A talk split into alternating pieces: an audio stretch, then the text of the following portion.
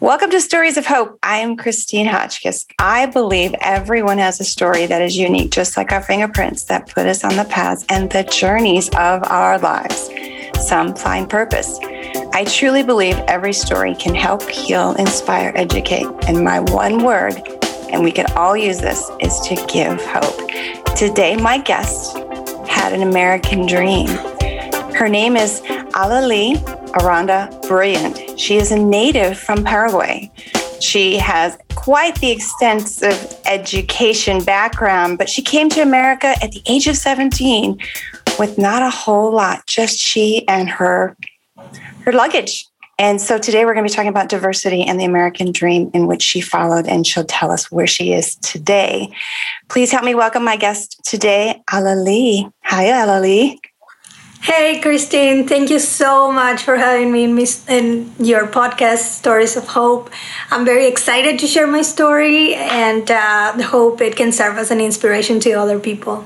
It is, and you know, as a as a young child, we have dreams. You know, some if you ask a little kid, they may say they want to be a, a garbage truck or ice cream person or a teacher or a firefighter. You hear all the, right. the basic ones, right? But you came from another country, and because I've only known the United States and the way that we are are, are accustomed uh, to do things, where did you come up with the idea from Paraguay to America? So, Paraguay, um, I'm originally from the capital, from Asuncion.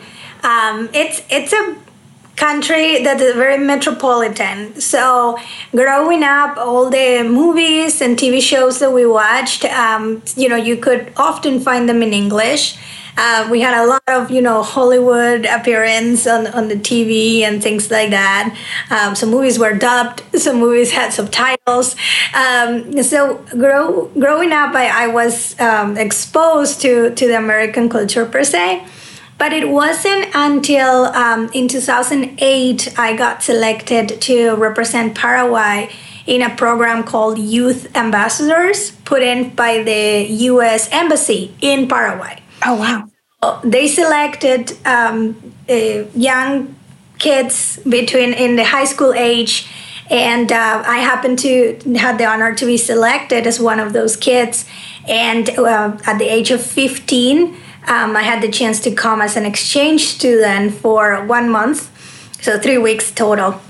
And the idea was that you know we would come and network with with other high school students and then we also went to the paraguayan embassy in dc um, all these cool places in dc in washington dc and then um, we went back home and actually um, developed com- community projects where we got to give back right and so i remember distinctively you know um, being in, in DC first, and then we had uh, a week in Kansas, Lawrence, Kansas, um, where we, we were staying with a host family, and um, they took me to University of Kansas, KU, um, and they showed me the university. And back then, in Paraguay, there wasn't a university of, of music. Like there, you couldn't study music as a college level. Mm-hmm.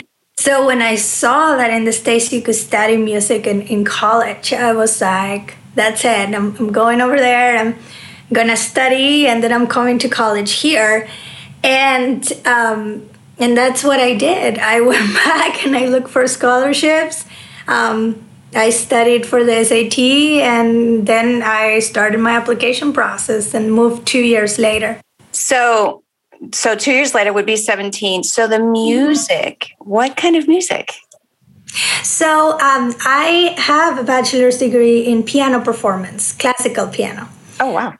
So from the age of uh, four i think it's the first record of a recital i, I played piano my whole life so when i was um, a kid you know I, my grandma, my mother, they they're also very musically inclined. My father is a great singer, um, and he plays the guitar, and so music has been in our family forever. Like it's part of of the tradition. So. Uh, growing up, I, I played piano and my mom kept me busy so I wouldn't get into trouble. so um, you know, I, I play piano, and then I started competing, and then I have a aunt uh, who's a who's a role model too that poured a lot into me, and then um, helped me, you know, find my way as a musician. Um, and so I applied for a piano scholarship. So the same way that you know some people pay their college education with a sports degree, I played piano through college to to pay for my degree, and um, and went that way. Wow. So 17, you didn't come with your family? No. So my family still lives in Paraguay. Um, oh. Throughout the years, they come to visit. You know, one year they come, another year I go. Um, but yeah, it, it was a very scary move at that time. But um, I applied to different universities, and uh, Pittsburg State in Kansas um, was the one that gave me the, the scholarship that made the most sense. Um, and I also knew some people that had already gone there. So I ended up moving. And um, this aunt that I'm telling you about, she was already a junior by the time I, I moved as a freshman. So she's the closest family I have in the States. She still lives in Kansas City. Oh. Um, but uh, my, my mom, my dad, and my two sisters, um, they're still uh, in Paraguay. And, you know, we just build our life over here. Well, and, you know, the United States is a huge melting pot place, mm-hmm. excuse me, melting pot. And some states, like here in Arizona, I think we see a lot of the diversity um, from different areas, but probably because we're close to Mexico. Um, but we have a lot of different people that come here, even to just vacation. I mean, why wouldn't they? It's a great place to come visit for a while, right? Like right now at this time of yeah. the year. Um, when you came here, did you know any English? So I, when I moved to Kansas, um, I did. So I had to uh, do every single step that any other American kid had to do to go to college. So um, the standardized exams like the SAT, I did have to take them and in English. So there was some there challenges was, that you had to. Come. Yeah, okay. it was tough. Um, so I I did study English to come to uh, Kansas. Uh, but if you can imagine when you first get here and now all of a sudden like you have to speak english there's no option right, right. i always remember the story when when i was with my host family and and they asked me so what do your parents do? And i was like they're liars. What? Liars. What they study law and do all of this. Oh, they said they were lawyers. Lawyers. Oh my gosh. So the Big lawyers difference. and liars. Oh my gosh, they still remember to this day. Oh. So the broken English was there. There was English, but you know it took some time to speak with not much of an accent and all of that. so was it hard to make friends and to get and adapt to our culture versus what you were used to? Yeah, I, I would say that making friends in college was not as hard as after I graduated in Kansas and moved to Arizona. Um, because by the time I moved to Arizona, um, now I, I don't really have a network. I, I knew one acquaintance um, I moved with my job, with my current job at Bimbo, and uh, I only had one acquaintance, so it was it was hard to to make friends and to um, meet people. And sometimes I would um, meet somebody, and I'd be so excited and be like, "Can I invite you for lunch? Can I take you out for coffee?" And then was this whole interaction: "Are you hitting on me?" Uh, no, no, I just genuinely want to uh, get to know, know you. Yeah. So, so it yeah, it was a little tougher in in Arizona because I didn't have a network. But what I did was I started um, networking professionally a little more. So things like Meetup or volunteering um, got me to meet people, and, and then I found a church. And then through a church, I met other people, and so on and so forth. So it was a good, I would say, three to six months until I made friends. um, but it's, you know, I, I just think making friends as an adult, it's a little harder than when when you are in college, right? It's it's a more closed environment per se, the university. Um, so, but yeah, it was um, interesting culturally as well. I still remember when I had to ask what hang out was and what oh. and why were we outside? I didn't understand that it was a, a la phrase saying let's just hang out. That was that's what people do. Um, but so the yeah. lingo was different. Absolutely. Oh wow!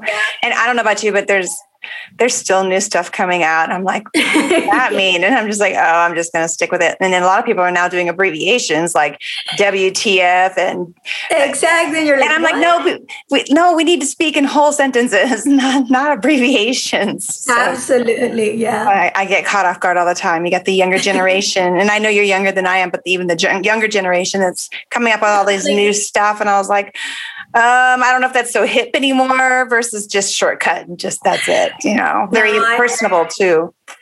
Yeah. And so it's uh, like, you know, we're we're in moving fast and as fast as we can and as busy as we can. So it's just again what happens. But yeah, it, it took some getting used to. It, the norms, the cultural norms are not the same. They're a little different.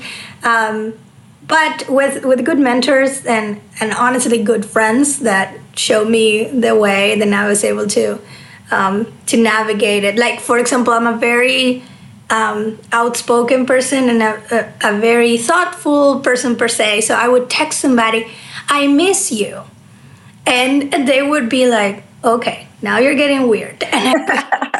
No, no, like I'm, I'm missing you, and so things like that, where you know learning the, the social cues and the normal cues was it was a process still learning. Still is. It yeah. still it still is. It keeps changing. Um, so would you say your biggest challenge was your culture to ours? Um i think it's funny because i've lived in the states now for for 10 years. So it, i would say i could divide it in phases okay. um, of, of my my journey with being diverse and being Latino and and all of that. So I, when I first got here, again 17, you have to think that period of time. It was about fitting in. It was about um, imitating uh, the accents or the phrases or the clothing, learning how to wear the makeup the way the Americans do. Um, one thing I never did was wear pajamas on campus, though. I cannot do that. that, that one, no. Um, but certain things, and you know, you're trying to fit in, right? Yeah. Uh, learning to party on campus, like that, and finding that balance, right? Yeah. Um, and then it was um, how to not lose myself in the American culture. Oh. I, being a graduate student and starting to think about those things and is, is the united states really where i want to live? Like there's a lot of world out there. Mm-hmm. um, and through college i was able to live for three years in taiwan. Wow. Taipei. I did a, um, a seminar a, a class on international business and I lived in Taiwan for three months without speaking the language. And again, there is a lot of world. Like, where do I want to live? Where do I want to go? Yeah. I was in the middle of Kansas, a town of 20,000 people.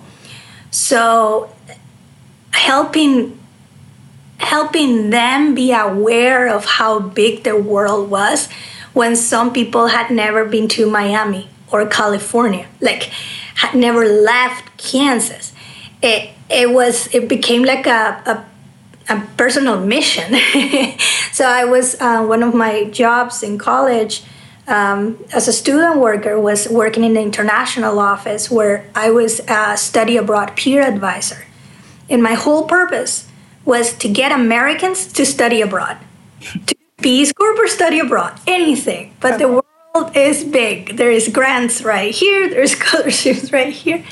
So I would say that was phase two, where I was like, okay, the U.S. is great, but there's a lot of world out there. Um, and now I'm in the phase where, um, you know, I've I've met my husband. Um, we're talking about um, having kids and raising a family someday. Mm-hmm. And, and then deciding to stay. I just had to go through the process of um, transitioning from a work visa to having my residency card and let the green card, right? And becoming a resident of the United States. And it's almost like you feel um, this certain freedom and responsibility now because you're not just uh, a visitor or have yeah, to go back. yeah. You're here. Yeah, you're part of the I'm, system. Yeah, I'm, I'm here now, and and you know, making that step was I'm here to to stay for a little longer, and so it it's you know we, we change all the time, right? We we um, go through different phases, but I would tell you, um, to me now uh, my identity is very important. Like being from Paraguay is part of of my identity. It's, it's not about fitting in in the U.S. anymore, and and it's about um, sharing, right, uh, where I'm from mm-hmm. and experiences that mm-hmm. that I've had growing up or even now with others, and then helping to spice it up a bit, right? so we're not all from the same place and all having the same thoughts. Well, you've done a good job because I had met you um, here in the city of Chandler through an organization, a group of ladies called Fortis Femina. Mm-hmm. And we are all diversified. And when I say diversified, we're actually in the city of the Phoenix area, but the girl, the ladies come from all different areas. Right. So you may have someone in Chandler, you may have someone that's in Phoenix, someone that's in Glendale, someone work from all over, right? So right. instead of like all over the United States, as you just mentioned, there's so much world out there. For us, we're bringing our own community together by the different areas of the city. So you've right. done a great job. We've gotten to, meet I've gotten to meet ladies I would have never met either. Right. So. And it's that's what um, you know you mentioned Fortis Femina. Um, but not only that, throughout my career, I, I find that, um, or, or my life in general, I find that when you are willing to volunteer or participate in the community um, and, and just step out of, of your own cocoon, per se, and, and farther into your community, um, you are able to see things that you would probably not see or meet people that you probably wouldn't, right? Absolutely. And I think it's just been the, the process of, like we were talking, making friends, right? Well, I had to do it in Kansas, then I had to do it in Arizona. And now that I'm getting ready to move, I'll have to do it in my next um, adventure too. So I think when when we're just able to focus on we are just people, you know, want to be acknowledged, um, encouraged, listened to, connected, mm-hmm. and especially in this era of COVID, right? Like we're we're all, we all seek to be connected to something. Mm-hmm. Then your where you're from or what you do becomes like an easier hoop to to jump, right? Because you're just seeing the other person as a person, and I think that's that's where everything starts. No. I absolutely 100, 200% agree with you. It's kind of like um, what I do here. Um, yes.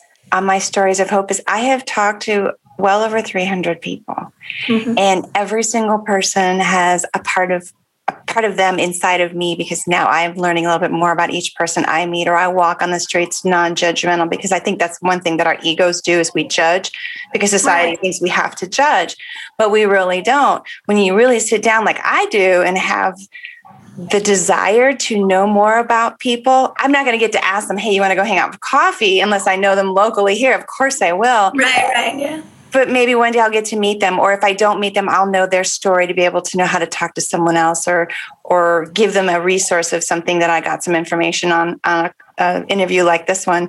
And mm-hmm. I know that I've gotten to know you for a short time that you're leaving Arizona. So here's yeah. one of those times where I may never see you again. Good thing for social media, though, right? Right, right. And we've gotten to know each other along with all the other ladies in Fortis Femina, where we've done projects together and volunteering together, and all the things you just mentioned. And that is a community, and it's a it's a it's a it's a lifetime community that will will always feel that we've been connected to you, um, and vice versa. I'm sure. So absolutely, yeah.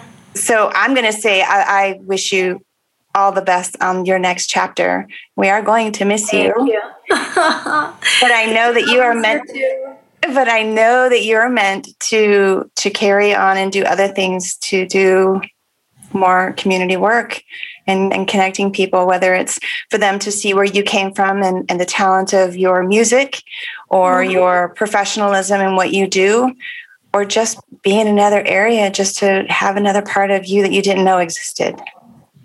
Absolutely. And, you know, I, um, every time you go through transitions it's interesting how you reinvent yourself and like you and i talked before back in january when when you gave that um, interview with simone um, it's interesting to see how, how we reinvent ourselves as we go through different cycles for example i had to go from playing piano my whole life um, going to college and then deciding that I didn't just want to do piano, I wanted to do business too. I wanted to do leadership, I wanted to do community. Um, and then kind of like rebranding myself to, to end up where I'm at today, where I serve as a, a human resource uh, manager. And I don't, sometimes I don't even like that word. I, I like to say human relations manager because I like that too. What I do is leadership for people, right? Mm-hmm. And it's been just so amazing to see how you go from from one thing and then you go to the next one. And honestly i'm excited to see what i'm going to end up doing because while i'm moving i'm, I'm leaving my position uh, with a great company and my first job right out of college uh, which i've been able to give them six years of my life four different states. You know, it's um, it's been a great ride, but now turning to the next chapter, and who knows what's to happen. Before I ask my last question, I have this other one. What yeah. would you, being that you were young when you came to the States and all the different things that you weren't even aware that you're going to have to adapt to, that you just mentioned, if there's someone that's um, young and has a dream and they're not quite sure and they know they're going to come across these challenges, how would you inspire them or how would you um, motivate them to say to chase that dream like you did? That's a loaded question. you answer however you want. We got a couple yeah. minutes before I ask the final question. So, what I'm thinking uh, to that I could offer, because we're all different, our experience are different. Um, I was lucky to have a family that rounded around me. So when when I got back, I was 15 and I told them, you know, I'm going to study, I'm going to go to the States. And I, I remember like my mom was like, okay, let's do it. But I didn't think she believed that I was going to do it. Like she just said, let's do it. but she still supported me. It, she didn't get on my way per se, right? So if I needed to study, if I needed to do things, um, she would push me, right? My dad was a little hesitant, but you would not believe all the work he put in order for me to um, have some money to come to the States. And then um, he was able like to give me the advice, you know, no matter what happens, because we were like, I think one day before I had to take that one way ticket, he said, no matter what happens, if you need to come home, we're going to be here and and just having that um, support? parents and support that my parents weren't being like you are leaving us. Um, was a key element because I remember getting there and saying I'm not going back. Um, but there were tough times right? And you don't want to tell your parents what's really going on because they're going to worry right? But it was always their constant uh, closeness and reassurance which reassured me to keep on going up until today. But my mom always said that if you if you have a dream without a plan, then are you really dreaming? So she she helped me a lot to okay well you want to go to the states so how do you get there and then we would jot it down in in my journals right like okay so you need a scholarship how are you going to get it and what do you need to do? And who do we need to contact? And let me see who my friends know that might know somebody. And and it went it went that ways. But there was never a no you can't do it. Mm. you won't be able to do it. There there was always support. So if you are at whatever age and and you are thinking of i have this dream the one thing i'll tell you is put it in writing figure out how to get there. You want to make 100k a year? Well then what do you need to do to make 100k a year? And who can help you? Because it's funny when you, when you put it out there in the universe that you want to do this people start showing up and start coming and you receive messages and situations happen. Um, but if, if you don't even dare to dream or to say that you have a dream um, it's different. It, it, it might never happen so yeah just having that courage to put it into action. Perfect. It's kind of like the vision board people say put it down mm-hmm. look at it see it and you have to change it sometimes too. Right. With that being said i have one final question and that is what message would you like to leave with our listeners our viewers because this may hit on um, my youtube channel? What what message right. would you like to leave about your I think story what, mm-hmm when I came to uh, share my story with you, when when you asked me about the interview, the one message I want to to tell people is that they are in charge of their life, and sometimes we forget that. And I know that we don't all we're not all privileged. Maybe we we we have different battles and we have different stories but at the end of the day, we're all human and we're all looking for connection to help each other and, and to feel good and, and be a, a source for good in our communities and where we go. So until we stop comparing ourselves and complain about our situation and just letting it be, this is what it is, um, nothing will change. I think um, often people say, you know, that person changed a lot for things that they do or decide to pursue, but um, they have no idea that that's just the, the top of the iceberg that they are seeing. It's the day to day things that you do. It's, it's working out, it's cooking when you don't want to cook, and eating in instead of eating out, and volunteering and you know putting yourself there for the other the little things are the ones that make the big difference um, even though we might just see the big result at the end. So just a reminder that whatever life throws at us we own it. We own our reaction we own our decisions and we own what we say to ourselves. So I, I think that's the message i would leave it so if you don't like where you're planted then move I've heard that phrase by one of my mentors, so it's very true. You're not a tree, right? Mm-hmm. Yeah. Perfect. Thank you for being my guest today. Absolutely. Thank you so much, Christine, for the support. And if anybody wants to keep the conversation going, um, Alheli Aranda is my handle. So you'll be able to find me on Facebook or Instagram or LinkedIn. Um, and happy to connect. Spell your name just in case someone didn't understand it with your accent. Oh, yeah, that's true. A L H E L I is my first name, Alheli. My last name, A R A N D A. So perfect. Perfect. I am so glad to know you as a friend.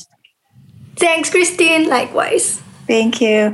Thank you to my guests for listening in on yet another amazing story. Today was diversity, and you too, you're not a tree, can get up and go where you need to grow. How about that one? I like that. If you have a story you want to share, know someone who has a story, or you have an organization in your community that's making a difference that you feel that needs to be heard, please email me to the address of stories at christinehotchkiss.com. Until next time, everyone, I wish you well and you take care.